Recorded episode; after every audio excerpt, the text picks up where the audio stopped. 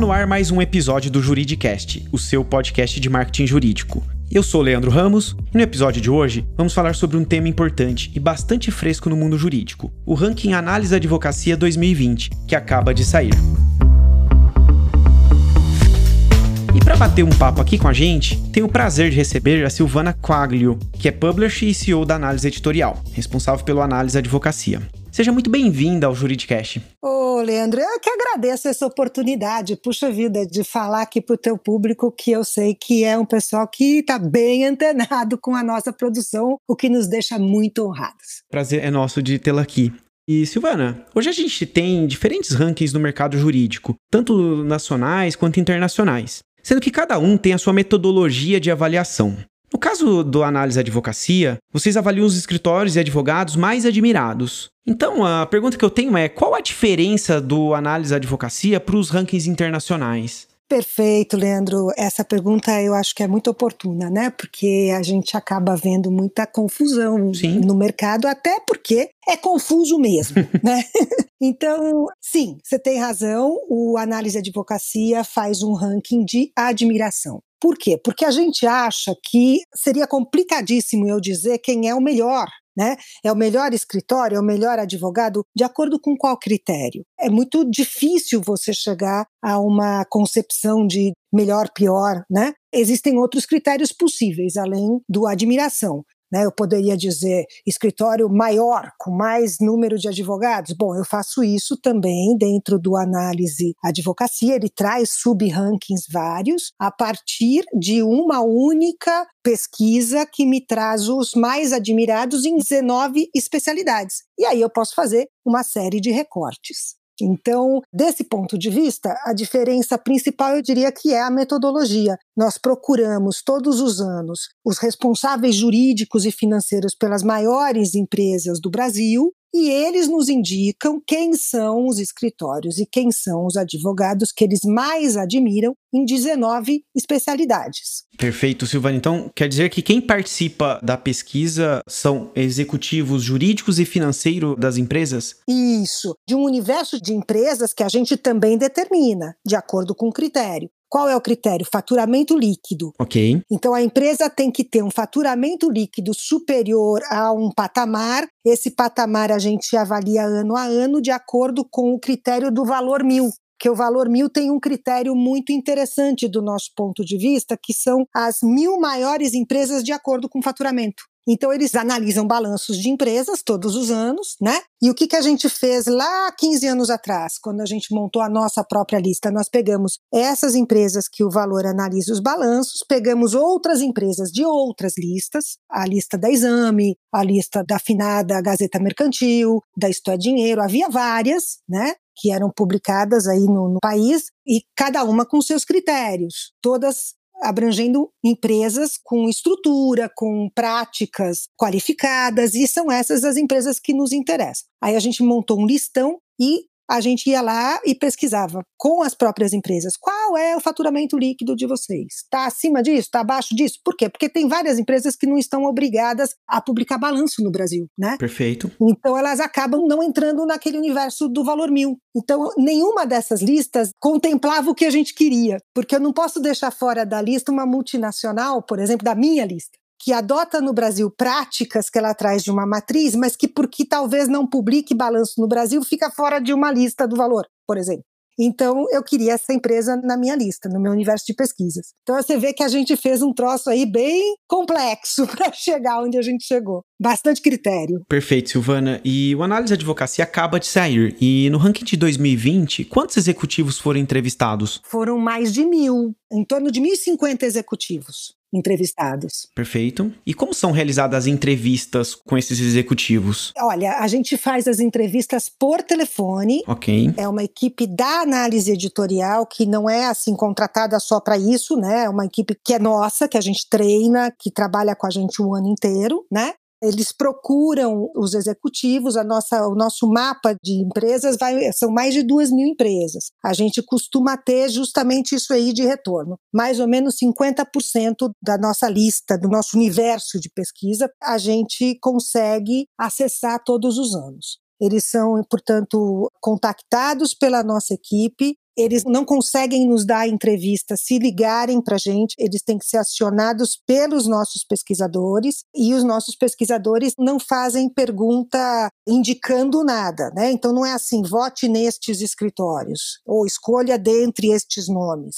Não, a pesquisa é espontânea, né? Então o pesquisador vai marcar com o executivo, vai ligar para o executivo no horário marcado e ele vai ser entrevistado, esse executivo, para indicar três nomes por ordem de preferência de escritórios e três nomes de advogados naquelas 19 especialidades. Então quer dizer que o executivo ele pode votar em três escritórios mais três advogados. Isso. E não existe lista prévia. Não existe lista prévia, não. Vem da espontânea resposta do entrevistado. Maravilha. E em que período do ano geralmente ocorrem essas pesquisas? Muitas vezes a gente começa em junho. Neste ano, nós começamos em julho por causa da pandemia. Aí a gente foi até setembro. E no ranking de 2020, Silvana, quantos escritórios e advogados foram citados? Olha, o ranking tá muito bacana. Foram citados Olha só, Leandro, que número incrível, né? 1.700 escritórios, um pouquinho mais de 1.700 escritórios e mais de 5.300 advogados. E destes, quantos entraram na lista dos mais admirados? Foram 984 escritórios e 2.389 advogados. Dá menos da metade, né? É menos da metade. E qual que é o critério que vocês consideram para justamente né, um advogado ser citado e eventualmente ele não entrar no ranking? A gente tem uma pontuação que é conferida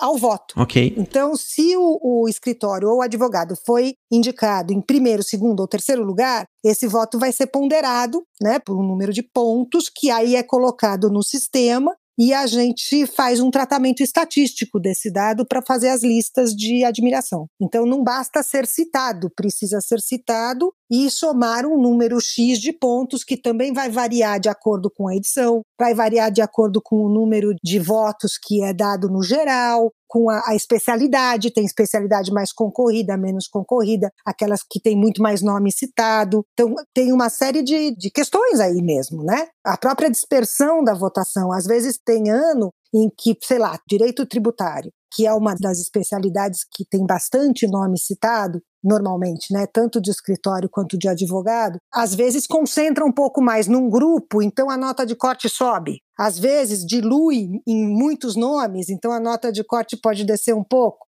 Depende. E essa nota de corte, Silvana, ela varia de especialidade por especialidade ou é, é para o ranking inteiro? Não, ela varia. Ela varia. Ela varia. E também no setor econômico, né? Porque daí é um recorte, é uma outra leitura desta mesma votação. Então você pega as empresas de acordo com o setor econômico ao qual ela pertence. É um outro ranking, né? Em quem essas empresas votam? Como é que elas votam? É uma outra leitura. Pega e analisa por estado. Né? Então, de acordo com os seus pares, dentro do seu estado, como é que está a sua pontuação? As listas dão muita informação, na verdade. Para quem quiser analisar o mercado, é fantástico. E como funciona, Silvana, as bandas de classificação? Também funcionam de acordo com a pontuação. Tá. A primeira banda eh, são os, os que mais pontuam, e aí a gente abre até cinco bandas, porque depende, de novo, da quantidade de nomes citados, da pontuação que eles acumularam. O que eu posso te garantir é que se um, um escritório ou um advogado tiver o voto de apenas uma empresa, ele não vai entrar no anuário. Perfeito. E Silvana, no ranking vocês consideram três categorias de escritórios, né? Que são os full service, os abrangentes e especializados. Isso. Qual que é a diferença entre essas categorias? A quantidade de especialidades que ela atende efetivamente. Né? Então, quem determina a categoria de atuação é o próprio escritório, nós temos abertura para isso, entretanto, nós orientamos que até um número X de especialidades ele vai se colocar em especializado. Eu não estou exatamente com o um número na cabeça, mas se não me engano, até cinco especialidades ele é um especializado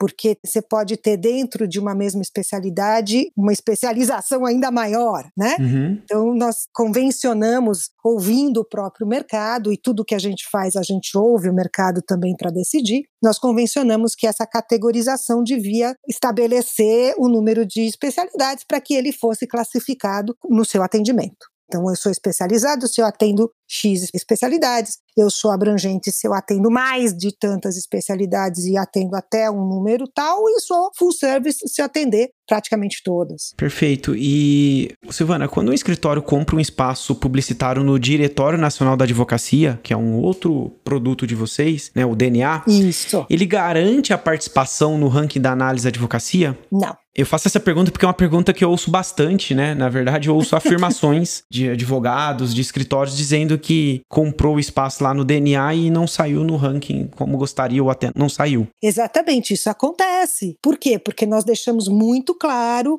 para todo o escritório que nós abordamos comercialmente, e a análise editorial tem uma equipe comercial, sim, que o apoio no Diretório Nacional da Advocacia, o nosso DNA, não garante entrada do escritório no ranking. Uma coisa é uma coisa, outra coisa é outra coisa.